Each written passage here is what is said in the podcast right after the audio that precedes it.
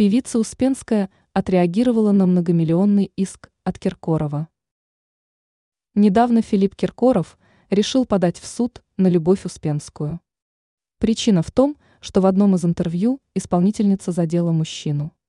Проблема оказалась в том, что знаменитость назвала артиста жена-ненавистником. Такое заявление в свой адрес певец не смог стерпеть. В итоге иск составил 12 миллионов рублей. На днях стало известно, как к этой ситуации отнеслась сама певица. С журналистами поговорила адвокат звезды Елена Сенина. Она заявила в беседе, что представительница шоу-бизнеса достаточно спокойно восприняла новость о том, что ее ждут судебные разбирательства.